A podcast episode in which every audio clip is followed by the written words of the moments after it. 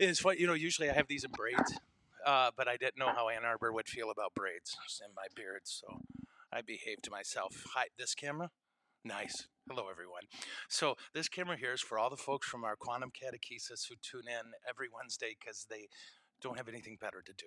Um, and so I'm happy to, to tell them that we are today live in Ann Arbor, Michigan, the home of um, the Eastern Michigan uh, Hurons. Um, so uh, all kidding aside so we, we took a look this morning at what are our fears right? What are our worries uh, for this next coming school year as well as what can we do better? And what I want to share with us now is some uh, general ideas uh, about challenges and blessings that we can take so that as for this next you know everyone always says oh teachers what is it three months? It's like no i think it's three weeks that you're not uh, working uh, every year because of course as soon as this year's done which was yesterday for you you're still here and then weeks before the kids come in you'll still be here. Uh, but be this as it may, and that gap between now and then, I want to give us some ideas to look at. Okay, so uh, the first one, we're going to kind of continue our control chart, and we may remember that A is where we're called to live. What is A? A is what I can control and what I'm called to control. That our goal is to live there. And I was so happy. A few of you asked me this. You anticipated the next one what's this category? What I can control, uh, and what I'm not called to control. What does that mean? It's it's a gap and it's it's a recognition. And if you take a look at Romans 7:14, you'll see it. Namely, I have a lot of things I need to control, but I find myself powerless. I find that I can't be the saint I desperately want to be. Well, what happens there? Well, this is where you and I need to remember, particularly on the feast of uh, Pentecost. That's what the Holy Spirit's for. If if we look at the disciples pre-resurrection and even post-resurrection, there's a pretty consistent pattern right? That they love Jesus. They're right next to him, and every time they open their mouth, they say something fairly dumb, right? They say the wrong thing. That only such holy, humble men would hand us gospels. Yep. Hey, I lived with God for three years. Uh, oh, great. How did you do? Really bad. Yeah, terrible. I did everything wrong. And when he needed me, I bugged out. Want to read about it? Yeah, this is one of the ways C.S. Lewis actually. I don't know if you know this. One of his the heart, his heart opened to Christianity when he thought, "Who would write that? Who would make up this idea? I lived with God. He called me to be a special follower of Him, and I failed completely. Yeah. Anyway, what we see is not a lack of love or not a lack of desire. And even when they knew Jesus was risen from the dead, their response was to be locked in an upper room for fear of the Jews. Yeah? So at the same time, we know the end. We know they all died for Jesus, every one of them. Well, what was the difference? Well, the Holy Spirit. The Holy Spirit gave them the ability to do what human strength couldn't. That they had love for God. They were Peter, right? I will die for you. No, he couldn't. He didn't have the willpower. But once he got the Holy Spirit, yeah. Yeah. We're here because of them. We're here because of them that when we bump into that, I think I'm supposed to control this, but I can't. Come, Holy Spirit. Come, Holy Spirit. Give me the strength. In my 10 years in the high school, I buried 10 kids. Right? I buried 10 kids. And there was one point where we had three deaths. One, two, three. Sorry, four deaths in 10 days. Okay? And I'm telling you, I would walk into that school, and those kids literally formed a line at my office door, and it stretched to Toledo. And I'd walk in, right? And I'd think, I can't, I can't do this. Come, Holy Spirit. Come, Holy Spirit. When I was at MSU, where Jesus went to school, I was uh, doing a retreat, and there were uh, almost 400 college kids on this retreat. And we were driving off to a place far away uh, because, you know, I don't know. And uh, we had a whole bunch of priests coming for confessions, right? So we told them we're gonna we're gonna hear every confession uh, on this retreat, 400 kids, and uh, and a snowstorm hit, and I was alone. So it was me and 400 MSU kids. And uh, it was 7 p.m. when we started the penance service. And it's very, very, very hard for me to sit still, right? Really hard for me to sit still. Um, but I looked at that group and uh, we started making strategies. Well, what can we do so that you can, you know, stop when it's time to stop?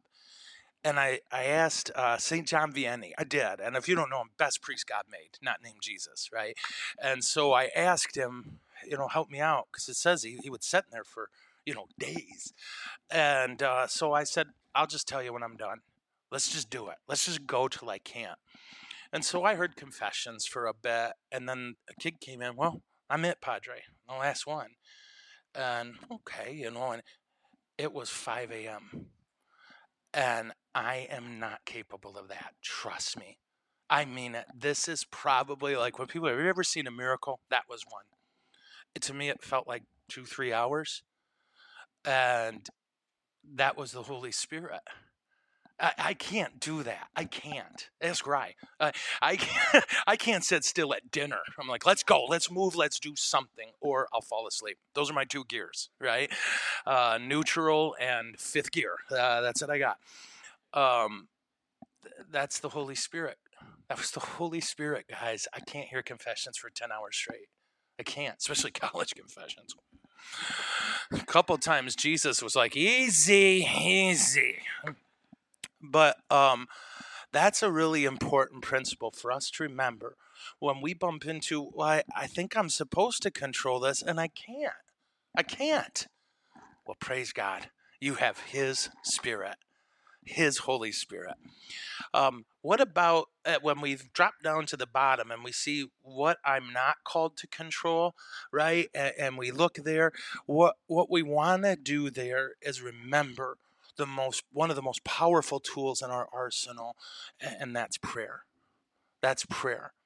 Now we're broken, right? We're, our wiring is a little bit crossed, and we tend to think of prayer as a passive activity. Anytime I put up a Facebook post, right, which says something about our first response needs to be prayer. You know what one of the first responses always is? Well, we have to act. I'm like, okay, let's walk through it. Has anyone ever said, gosh, Americans really don't react to anything? Is our problem a lack of action? No, our problem's a lack of prayer. We don't base our actions on prayers. We just close our eyes and start swinging. Yeah? We call that spray and pray, right? Just kind of throw a ton of money at it, throw a ton of words at it. No, we need to pray. And all of our prayer needs to be rooted in action. When you see that kid and you know how that story is going to end, right? If something radical does not happen in his or her life, you know how that story is going to end. It's not your job to try to control that student. It's your job to pray for that student and pray hard and believe while you pray. And that thing in your head, well, I have to do something. I don't recall Jesus ever saying that. You have to do something. I looked it up. Yeah? Try to do the opposite of what the world tells us. What does the world say? Don't just stand there, do something. No, no, no. Jesus says, don't just do something. Stand there. Stand there and pray. I can't control that. Okay? Parent teachers conferences um, is uh, where I don't know if you know this. It's where the church gets her teaching on purgatory. Yeah, and I I remember some of these parent teachers conferences where I'm like, I do have you know. Uh, no, I better not go there. I was going to make a gun joke. Can't do that anymore. Um, where you just want to grab the parent and say, "What? Like, do, do you get it? Do you, do you get it? You do A every time, and the result is the same every time. Maybe we could change it up. Maybe try something different. When you see that just like you, parents are faulty, parents are broken, and you just try and try and, right? Or maybe you have those parents who want a perfect school and don't realize the only way we can be perfect is, is if you leave. Yeah? All these people want the perfect church, sure, you need to leave, then we can start. When we have those moments where we can't control these parents, and we shouldn't, pray for them. Pray, pray, pray. And know, and this one stinks, sorry, someone's praying for you. That exact prayer. When is he or she going to get it? I don't know, but they're loved until that moment. Hmm? So that's for me it's such a powerful tool. And and I think of it all the time. Hey, when I'm frustrated, when I'm angry, I can't tell you how much of media is geared toward this, pulling you out of A by staring at B, C, and D. Yeah? I've got Catholics who listen to Catholic ish uh, media sources and can't wait to tell you all the things the bishops are doing wrong. Can't wait to tell you about all the bad things. Uh, this priest is liberal, this priest is that, and they have no self awareness at all, no sense of where they need conversion. They just want to convert you, and not to Jesus, but to be like them. And that's what they want you there. They want you fretting about bishops. They want you fretting about presidents. They want you fretting about everything except the one thing you can control this stuff in here. And when we find we can't control it, ah, the Holy Spirit. The Holy Spirit. You ever think about that? How often the devil's one of his best tools is just to rodeo clown your attention away, to get you looking over there. Look at how bad those people are. Those people need to change. Okay? You need to change. You can't change them. You can change you. And if you have any belief in the power of virtue, then you know that actually does more good. That when you and I decide to be a saint, because there's only one reason, at least for me, I'm not a saint yet. It's because I don't want to be. It's too hard. It's scary right? And we forget it's all in our reach because of the Holy Spirit. Jesus, help me to be a saint. I want to be a saint. I'd like to do that. I want to have a rookie card. He's a uh, patron. You know Saint Drogo? Do you know about him? Patron saint of ugly people. Do you know this? Straight up, look him up. D R O G O. Uh, patron saint of ruptured spleens, sheep, coffee, and ugly people. And can you imagine you get to heaven and the Lord sits you down? He's like, got some good news. You know what I mean? You're a saint. You know, oh, great. Lord, what am I the patron of? Yeah, about that. Um, are you familiar with ruptured spleens? Yeah. Let's focus on that. Um, but anyway, we want to be saints. And the only way to become a saint is to live in A put all of our power to change by the power of the Holy Spirit in A, and then on all the others, we work to serve. Right? Because we keep flipping that equation. Right? We keep flipping it. Serve me, change the other stuff. And God's like, no, no, no, no, no. You convert, you change, serve the other stuff. Does this make sense? Okay. This is really uncomfortable the bullets I take for the team. okay, so that was funny. Uh, one thing I would love for us to remember is are you ready? We don't know what we don't know. Yeah? We don't know what we don't know. And that is a really important thing to remember.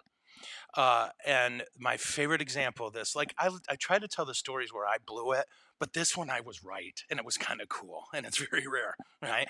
So I had a buddy who said, well, he was going to cover one of my masses.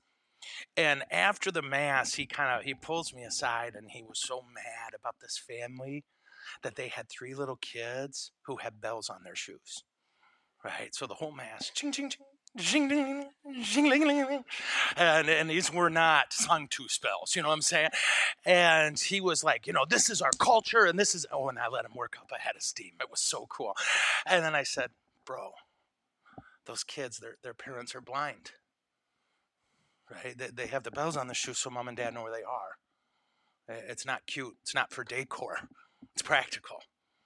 right? And then I got to make fun of him for like months. I knew that one. We don't know what we don't know. We have no idea what conditions people are laboring under. We have no idea what data we lack. And when we can keep that in mind, it'll really, really help. It'll really, really help. We don't know what we don't know. There's all kinds of data missing. And and it comes across then too. We remember we were talking earlier. Someone brought up about communication and how fraught uh, with danger any communication is. And my favorite one of those comes from my buddy Bill, who was coaching fifth grade girls basketball. And if you've never coached or watched fifth grade girls basketball, you should thank the Lord. Uh, it is 40 minutes and the score is six to two. Yeah. And, uh, but those little angels were out there just busting tail. And, oh, this is, uh, this is Bill Wesley. And he's coaching these little squigglies and they're up a basket with uh, very little time left. and so he called, and they got the ball. So he calls them over, timeout, timeout, and the little, they're all around him. And he tells them, girls, we don't need a basket, right? All we got to do is hold on to the ball. We don't need a basket, right? We, we, we don't need one. And uh, okay, so they inball the inbound the ball to Annie, who the ball wasn't in her hand 0.7 seconds, and she launched a three right? And it missed the rim, the the net, the backboard. It missed the gym. Uh, she's this tall trying to shoot a three, and it missed everything. And Bill's so good because I'm just like, oh, and he calls him over and he's doing this face. Okay, girls, uh, do you remember how we said, you know, Annie, do you remember? We what happened? We didn't need a basket. I swear, I swear, this is what she said. Well, that didn't go in. You don't need a basket? Great. Bing! She just threw it up in the air. Uh, she heard him. She heard him. We don't need a basket. Great. I can't make one. Uh, isn't that crazy? Totally sincere. She was, oh no, that wasn't going in. You know what you mean when you say it. They th- know what they think you mean when they hear it. And when someone does different than you intend, a follow up question's good before rage. Yeah, because you never know. And again, she's a little boo. That made total sense to her. Coach said we don't need a basket. I've never made one. I'll throw the ball up. Isn't that weird? Would you have ever bent your brain that way? But I was right there behind the bench watching the discussion going, you know, we lost. But so ask, right? Ask. You don't know. And that goes for your coworkers as well as your students. Yeah? Can I ask, why'd you do that? What, what was going on? What was your plan? What were you thinking? Anything like that. It, it, it leads to this rule, okay? Ready? Ask, don't accuse. That's a mom rule. That was my mom's rule. Ask, don't accuse. You did this. Why'd you do that? There's two totally different questions, isn't it? Ask, find out where people are and what they're thinking. Why? Because you don't know. And sometimes it's just sin. Forgive me. Sometimes it's sin or forgetfulness or whatever it might be. But other times in their head, there's a perfectly good explanation. Let's find out, particularly with your coworkers. It's hard to not be judgy, isn't it? It's hard. But what you want to remember is my mom's second rule, right? Ask, don't accuse. Her second one is everyone's probably doing their best. Everyone's probably doing their best. And you might think, oh no, I've seen what she's doing in the classroom. Okay, that's her best that day then. Nobody here wakes up and says, I'm going to blow it today. We might say, I'm cast out right? Uh, tank is empty, and I'm hanging on by the Holy Spirit, right? It is a thin, thin thread, but I have taken hold and I won't let go. And that day, that's your best we want to remember that with everybody that I don't think anyone gets up. I've got up and said, I'm going to lay down a bunt today, right? Because that's what I got. But I've never got up and said, I'm not going to try. I'm not going to give my best. How about you? And it's true of the other people you meet. And we want to remember that with each other. in the end, there's a couple, and I, not that we're getting to the end, don't get excited. Yeah, we we have three enemies, and I'm going to take a look at them real quick, and then we have uh, three um, three blessings to face those enemies. Okay, so Scripture tells us we got three: the world, the flesh, and the devil. Okay, the world, the flesh, and the devil. So we're going to take them one at a time. The world is not the globe, right? God made the earth. It's good. By the world, we mean these ideas that everyone kind of buys into just suddenly. And my Lord, do we not have a million of those right now? Just all of a sudden, we're all nodding and smiling. Okay, yes, I believe this, I believe that. It's ideas that get introduced into the equation so quickly and so on such a mass scale that it doesn't seem like humans could have come up with this alone. We're not that powerful, we're not that smart. Okay? Um, and that idea is what's informing so many of your kids. And they don't mean it, they don't know. They're just living. Uh, or, well, actually, they're doing the symptoms of living. Uh, but in the end, what it comes down to, and this is awful, it's going to sound awful, but stick with me, okay? I did this exercise with my students. It worked best with first hour seniors, right? When they're dying yeah. And I remember uh, our principal, after my first year, came to me, Are you giving coffee to your students? I'm like, mm-hmm, Yes, I am. Uh, because it's a 7.50 a.m. philosophy class, and Jesus can't do this, right? Let alone a 17-year-old. Um, and he was like, Well, stop doing that. So I stopped giving it to him. I just started bringing it and leaving it. And if something happened, it happened.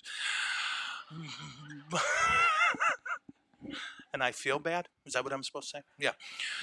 But this worked best with first hour seniors philosophy class. We have philosophy in here. I just talked. No, we had theology. I just talked to a theology teacher. Where'd you go? There, one, and then two. We had lunch. Yeah, we had lunch. It was wonderful.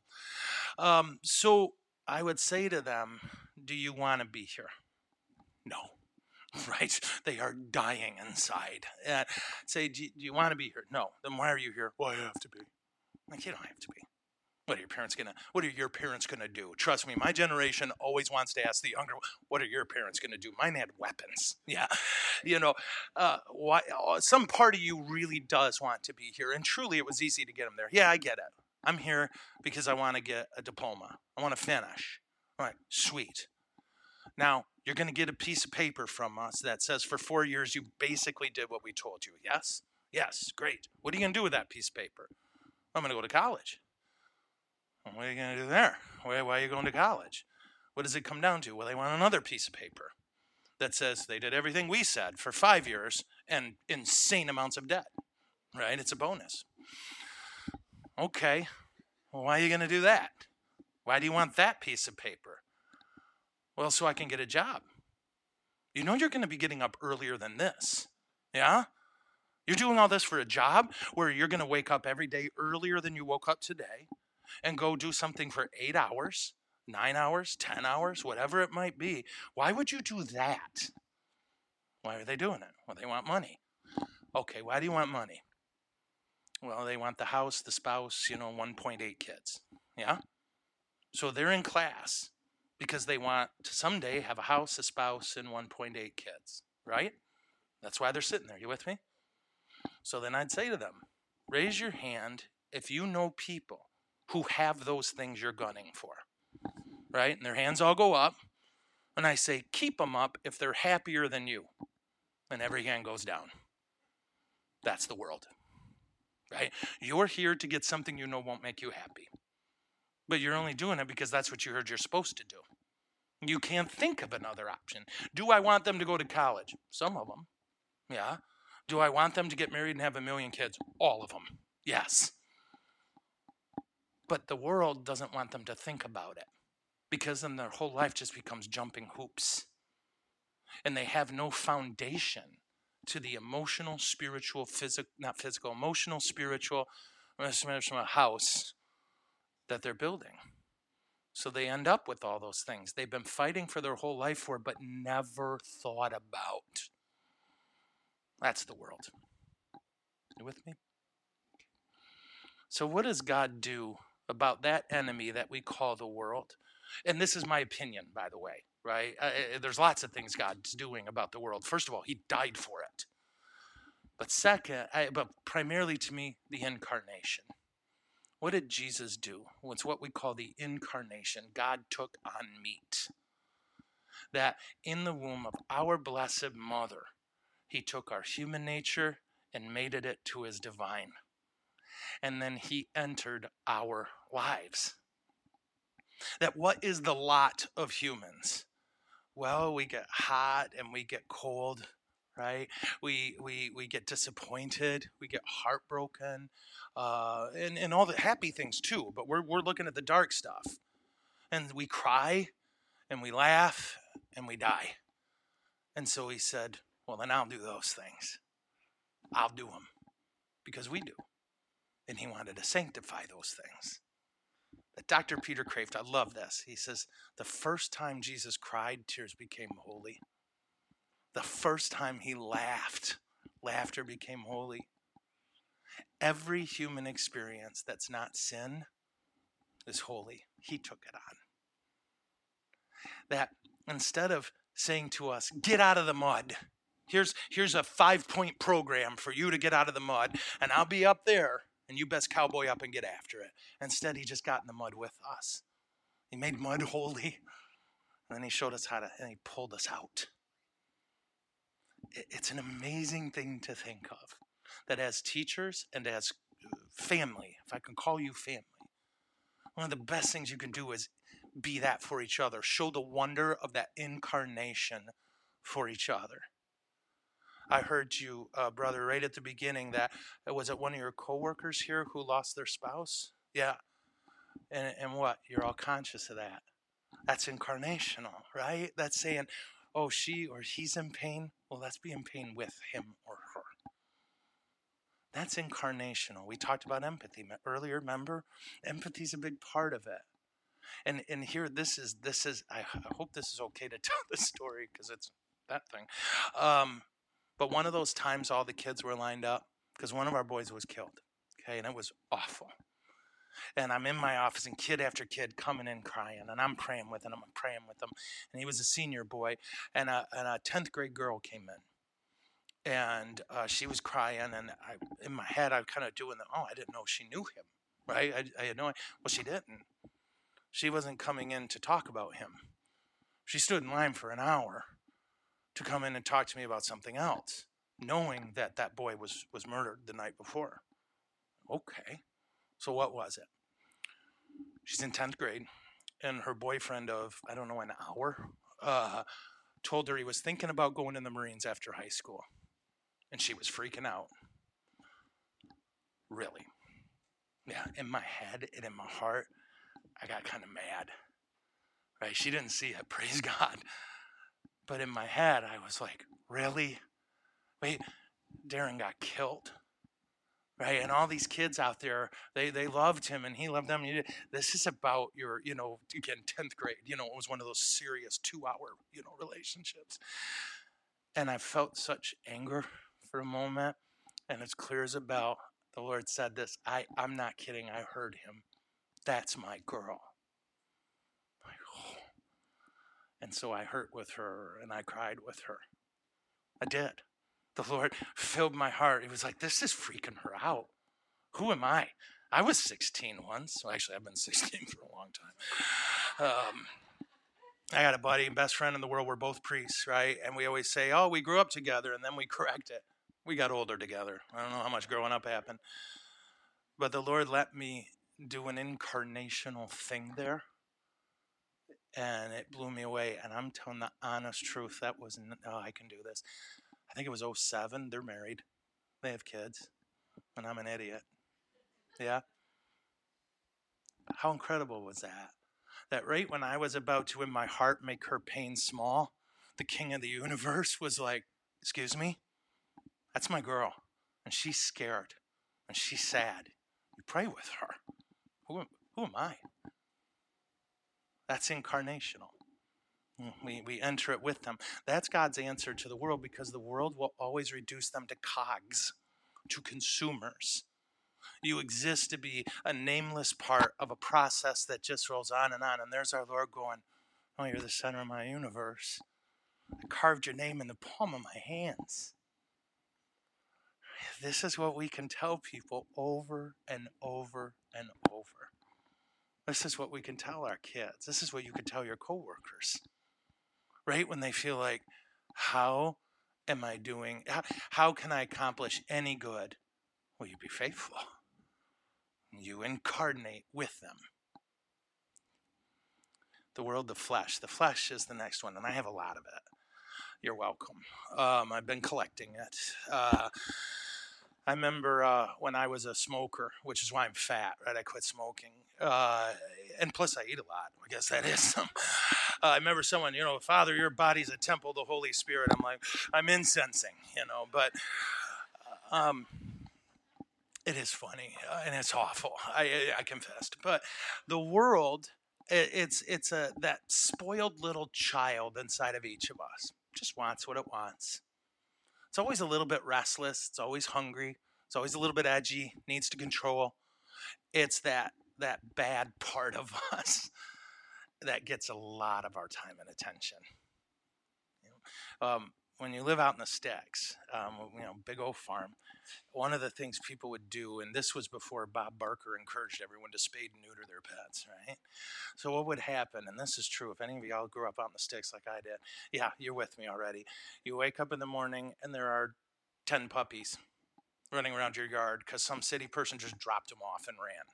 Yeah, and they were delicious. I'm sorry, that's not funny. Okay, I'm sorry. I'm kidding. I'm kidding. I couldn't pass that joke off. Uh, um, but so we'd be sitting at dinner. It would this this was this was so predictable, and at some point we'd look, and there's those those boosh to boo boosh, right? Those little dogs or cats, which are demons, but still, when they're young, they're cute, and and they're just looking. And we had barns, right? So cats always did good. Cats just moved in the barn and killed rats and squirrels and everything. Um, but I always wanted to feed them. And, and, and it was a real problem because dad would say this if you feed them, they'll never go away. Right? They'll never go away. And for the flesh, that's what we got to remember. That, that cute little puppy who just wants you to cave in a little bit to the flesh, it becomes a ravenous barn dog. And they're mean and they're scary. Right?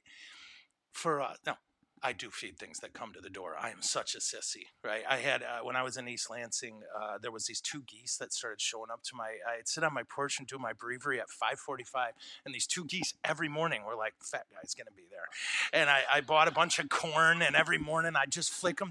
I named them Augustine and Monica. Uh, they left me for the flesh what do we do about that that ravenous beast you know? How do we how do we combat? Well to me the answer jesus gave us there is the eucharist right? If you're going to feed something don't feed the flesh. Feed your soul with the bread of life the, the body and blood soul and divinity of our lord and savior jesus christ. Put that in there and let it strengthen your commitment to imitate it that he poured himself out for us, gave himself to us. Dr. Peter Kreeft quoted, uh, to quote him, he said, You know, if it was just Jesus' blood that saved us, then the first time Jesus bled, we were saved. That's not how God works. God has to give his all. He doesn't know how to go in a little bit. And the Eucharist is our greatest proof of that. He's all in. He's all in. And for you and I, the Eucharist is a sure source of medicine for our flesh. Right? Again, we're not talking about skin, right? Your skin's holy. Someday that body soul is going to be in heaven. Okay? And we'll have chiseled abs. I checked. And I might get I'll get my hair back. But for us until then, one of the ways to combat the flesh is the Eucharist. Take Jesus in let Him start to take up a little more room today than yesterday and drive that flesh right out of us. And do the opposite of what your flesh wants. Right, so Dad lives with me, and uh, it's and every night, you know, I'll make him dinner, and then he likes a glass of cranberry juice. Yeah. I don't know why. Uh, I'm like, if you put vodka, great, but just straight cranberry juice, that's an abomination. But anyway, um, I can't tell you how many times, like, I'll have everything set up and I'll go to bring it out to him, and it's just not in my skull. I'll think, oh, cranberry juice. And it's the stupidest little thing, but I don't want to do it. Right? Oh, this is good. This is good enough. And he would never complain right? Like even I brought it to him 900 times, 901. Thank you, son. That's very kind. Right? So he always said, Thank you, son. That's very kind. I know. Thank you. But I can't tell you how many times it's like, ah, he just, he's got water. It's fine. I want to do that. And that's when I pour him a big glass. Right? That's when I pour him a big glass. And you think, well, that's small. I know, but that's where the battle's won.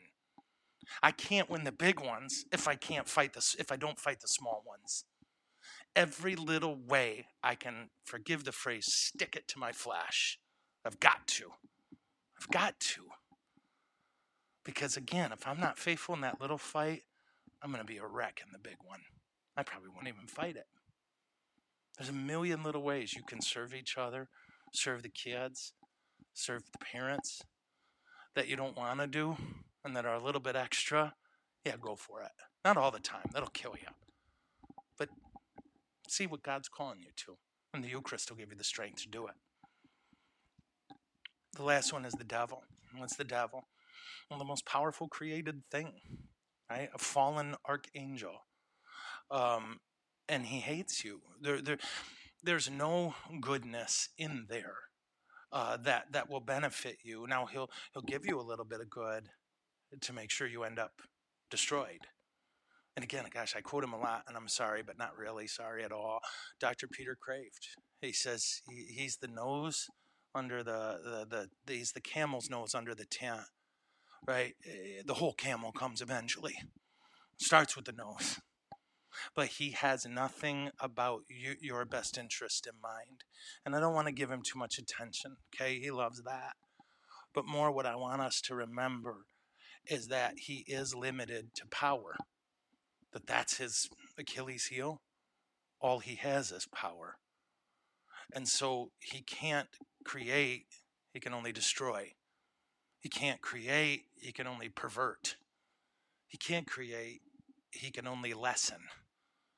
And so if you have a creature like that, you have one tool that he is completely powerless over in that sacrifice. The devil is powerless in the face of sacrifice it, he can't it, he can't conceive of sacrifice until it's stepping on his his throat. He can't conceive of humility until it's crushing him. And so those are not just our weapons, but those are our stealthy weapons. Our ability to sacrifice, our ability to be humble. And if you're comfortable answering this question, please do. And if not, it's okay, right? How many of you were wrong in the last year at any point? Okay. Okay. Nicely done. I'm sorry, I had to pick on you. Uh, and then, now don't answer this one out loud. How many of you then said, quote, gosh, I was wrong. Please forgive me? Yeah. If I haven't said I was wrong, please forgive me at least three times a week, then I wasn't paying attention. Okay, that's that's the that's the rule I came up with because I'm wrong a lot. But at least three times a week, I find myself in a position where I was wrong enough to go, sorry, please forgive me. That was me. I was wrong. I had to say it to kids sometimes. Ugh. Yeah. I had to say it to parents sometimes. And you know, I would love to say, oh, and they honored it. No, they exploited it. That's what they do sometimes. But it doesn't take away from my job to admit when I'm wrong and to ask forgiveness for it. And doing those things are some of the most powerful uh, fights, weapons, weapons we have spiritually. Because again, it wouldn't occur to the devil to do that. So there's no defense. When you and I are wrong, and it happens, we need to say so. Um, I was teaching a history class and I gave the wrong year for, well, I don't know if you want to get into all this. Let me think. Well, I gave the wrong year for a historical event. And one of the students, uh, 16 year old boy, right? Father, you got the year wrong. I was like, pardon? You know, and he says, you have the year wrong. And he was so, he was shocked, you know. And my first thought was, you know, I can, I do grades, man. Do you really want to tick me off? You know what I mean? And I, I could tell you his name, Ted. I said, Ted, I, I don't think so, bro. He Father, you're wrong. Okay. So I went home that night and looked. He was right. Yeah. So the next day I came in, true story. I says, hey, y'all, remember yesterday when Ted said I had it? And you could see them all gearing up for me to smack Ted down. I went, Ted was right. I had that. I was off two years. Can you believe that? And why? Because they needed to know what it looks like when you go, huh, I was wrong. How about that? I'm wrong all the time. Glad you were here for this one. Yeah, Ted was right. Ted teaches history in the university now. Way to go, Ted. Isn't that awesome? It's like, of course he does. Jerk.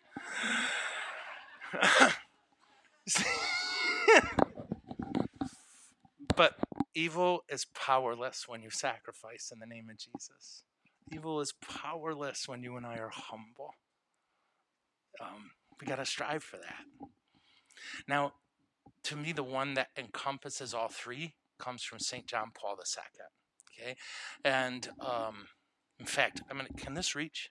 Can this reach? Okay. I'm going to write this down. I think this is uh, one of the best things St. John Paul II wrote.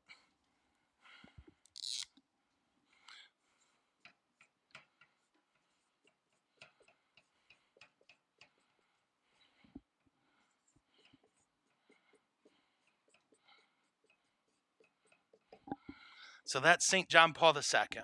I will act like I wish I felt. Okay, uh, he wrote this in a context. that was really interesting. He, the whole quote is The key to holiness does not lie primarily in overcoming sin, but in disciplining and educating our emotions. Right? A saint says, I will act like I wish I felt. Isn't that neat? And I hate it. I really do. Um, for our students, to me, this encompasses incarnation, Eucharist, and sacrifice. That kind, right? How? Really simple. I learned right away uh, that students know when you're in a bad mood. Yeah, and they tell each other. It's hilarious. I was in the senior hallway and they didn't know, uh, I don't know if they didn't know I could hear or they hoped I could. You know how they are. It was like, Miss So and so's in a terrible mood today. And and I, I heard this a lot. And then a lot of them were going through their mom and dad getting divorced. Yeah, and and and there's in the end what hit me is how often we give them our pain and our sorrow and we make them carry it. I'm having a bad day, you're going to know. I'm having a bad day, you're going to feel it. And their mom and dad sometimes do this with their marriages. It's terrible. I watch kids get moved around like chess pieces killed me, huh? And one thing they know is that too much is on them, but they don't know what to do about it. And they think, well, this is life. I got to toughen up and get there. And they need to toughen up, make no mistake. But not there. If you and I decide that they're going to get our best every day, then that's a good thing for them. They're not going to get any of our drama. They're not going to get any of it because they deserve better from us. We should be able to give them a peaceful and safe place, and not a safe place like universities do. I mean, a real one. I'm going to protect you from my drama. I'm going to protect you from my mood. You're going to get the best of me every day. You're going to think I'm in the best mood ever because you're worth that effort on my part. My spouse or my family, they can get my drama. They signed up for that crap, right? But for them, they don't need another person putting this on them. Does this make sense to you? I don't know how specific to be. I will act like I wish I felt.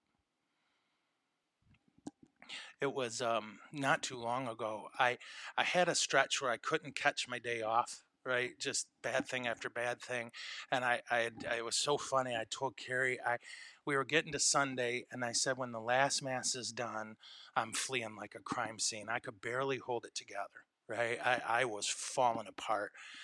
And um, so I drive out to my sister's house, which was about 50 minutes away, and I got dad with me. And we get there, turn on the Tigers, and I passed out. Right, it was a great way to avoid the pain of watching our boys. Yeah, um, and I slept like a dead body. I mean, I, dad, dad said, Joe, I, I, I'm not kidding. The dog at one point jumped on my chest. I'm like, you know, I'm petting him. Um, so then I woke up and I was like, oh, I feel great. Yeah, uh, I felt great. And my sister was cooking, and oh, you know, uh, fat men love garlic, you know, and she was making something Italian, and uh, I was all geeked out. Right, gonna have a sit down dinner. Right, uh, gonna sit down and eat, and then we're just gonna be family. And then the phone rang, and it was the emergency line, and um, right away, I was like, I believe the biblical phrase is, "Oh hell no." You know what I mean? I was like, I literally, I got choked up. Lord, please no. And it was, Mom's dying. We can't find a priest. Can can your priest help? And um, immediately, and you can ask my dad. Uh, Lord just clears a bell. Went, you need to go now. And so packed up all our stuff uh, got in the truck, and it was probably an hour and 20 minutes away. And on the drive there, I have all these conflicting emotions. And part of me, is honestly, in a good way, I think, proud of myself. The Lord said to go, giddy up. Right? Another part is like, Lord, remember the I can't move part. Yeah. And um, I got to the house, and it was so incredible. They just couldn't believe it. They knew I'm not their priest. Um, they knew, um, they called and called. They knew mom loved the Catholic Church. They don't, you know, they don't go. But mom loved this thing. And I know she wanted a priest here. And uh, I got to her before she died, right? And that was cool. It was. There was such a beautiful reward getting in the truck with dad and going, I did my job today. I acted. Like when I walked in there, they were like, uh, "Are you okay? Were you fine?" Oh no, this is, this is what I do. It's my, you know, I, I tried to make sure I acted like I wished I felt, and this was all Holy Spirit, by the way. I'd love to say willpower, but I don't have any of that. Yeah, and there was such a reward to it, a beautiful reward. And when I got home, uh, and Dad and I sat down and talked, and then it was time to go to bed, and and he said to me, I'm going to pray Jesus multiply your sleep tonight. I'm going to pray he do that. And he did. I woke up and it was like, I got two days off. And I'm not just saying that. When we make that commitment to act like we wish we felt, God's faithful. He doesn't know how to fail. He will give you what you need. I will act like I wish I felt. Hmm? These general principles, uh, I, I hope you find helpful. I do. And I hope you know this is not me telling you I have these things together, so I offer them to you in this convenient package. No, this is where I, I find I'm particularly messy. So I think about it a lot and pray about it a lot. I'm offering you part of my fight. Yeah. And these are the some of the things I have found most helpful so far. Uh, particularly, again, acting like I wish I felt and making sure I'm not attempting to control what God didn't make me to control. Um, what, let me see, do I have time for one more? I can't see the time. Okay. What the other, the other tool the Lord gave you, so we have the world, the flesh, the devil, and the answer to those, the incarnation, the Eucharist, and sacrifice, huh? And I know the Eucharist is a sacrifice, but I'm specifically talking about this one, yeah? The other tool you have against the enemy is each other right? That you have a choice today and every day to make a community and to live a community. Okay? And community's hard. If it wasn't, everyone would do it. Uh, but community is clearly divine. That uh, St. John Paul II talked about how we are created, the human race was created by a community of persons, a community of life and love that we call the Trinity right? A community of persons made the human race the Father, the Son, the Holy Spirit. And then within that human race, the first thing God made was a community, husband and wife. and that's where life comes from. Uh, Jesus formed a community around himself. And for us, we need to strive for community. We need to fight for community. Community doesn't happen by accident or by proximity. Community happens when you and I decide that the mission is first and that we are third. Yeah, the mission is first. The people I work with and serve with are second in this context, and then I'm the last one in the lineup. So, to be a good community, uh, we need to be aware of other people's needs. Uh, our diversion from that is usually our need. Like one thing I have to constantly fight, whoa, is hitting microphones. It's a struggle. Uh, one thing I have to constantly fight, I'm very aware of how I feel all the time. Yeah, I'm a very emotional person. I feel things very intensely. So, what I find is when I feel something and I start processing that feeling, it's very loud, it's very strong. And so, what I, I know the Lord is calling me to, and I'm working on that, as well, then I'm going to be aware of how someone else feels. Right? That to step outside of myself and realize that other people are feeling something different just as strong that other people are feeling needs just as strong. Um, and this is this is an embarrassing story, but it's I made it. Um, when I was at MSU, where where Jesus went to school, we had uh, two parish buildings and a school, and our mass schedule on Sunday was 7, 8, 9, 10, 11, 12, 5, and 7. And uh, it, it, Sundays were full you know, as you can imagine. And there were between 11 and 1,400 people at every one of those masses. It's just packed. Um, there's a ton of Catholics on the MSU campus, and I don't know what that is. I don't know why, but there is. Uh, some years there was 16, 17,000 Catholics on that campus. But anyway, all this to say, uh, it was a Sunday night, and I had had four of the masses. And the day before, I'd had two weddings, and um, and as well as mass and confessions, and I was really, really gassed out, you know, and thinking about 900 things. You know how it is. Uh, teachers do too. Um, and as I was walking down the stairs to the front entrance, there's this bulletin board, and I'm spacey, right? Like just just two weeks ago, someone said they were working on this thing, and they were like, "What color are the walls in your room?" So we can. I'm like, I have no idea. Uh, it just occurs to me I do have walls in there, uh, but truly, I swear to God, no clue. I, I don't know. I, I know I have walls, uh, but I'm that guy. So at this point, a woman kind of elderly woman grabs my arm and pulls me, and right away I'm like, okay now. and she's mad and she's pointing to the bulletin board because there was an announcement up there about an event that happened two weeks ago. And I'm trying to figure out what she's so jacked up about, right? Because my brain is slow. And it was the fact that there was an announcement for an event that was over. Why is it still on this board? And uh, I got really angry, you know?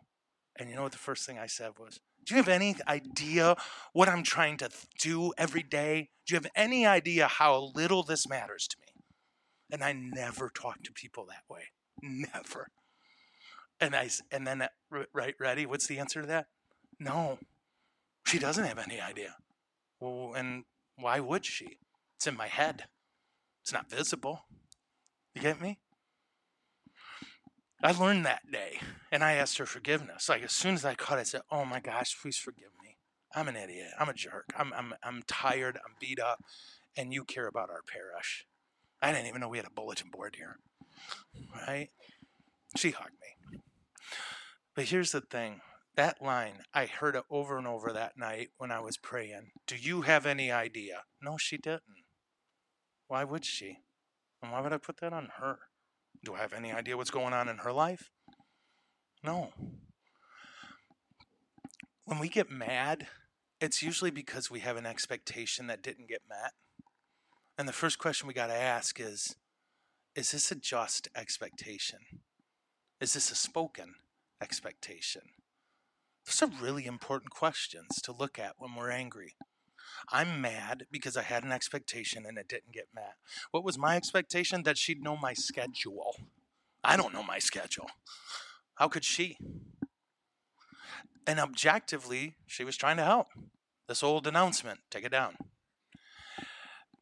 When we want to be in community with each other, one of the first things we have to do is adjust our expectations. Free people of the need for them to be perfect to you. Yeah, free them. You don't need to be a perfect teacher.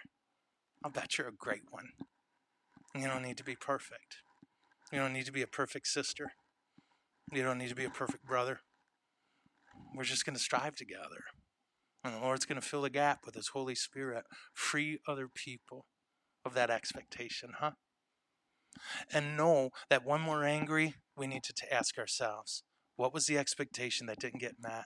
Was it just? Was it spoken? And if not, I need to repent of my anger. Yeah.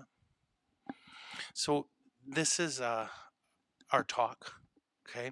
And i know it was a lot of challenges um, and I, am not sorry but i'm sorry the next one will be more hey um, you're all wonderful.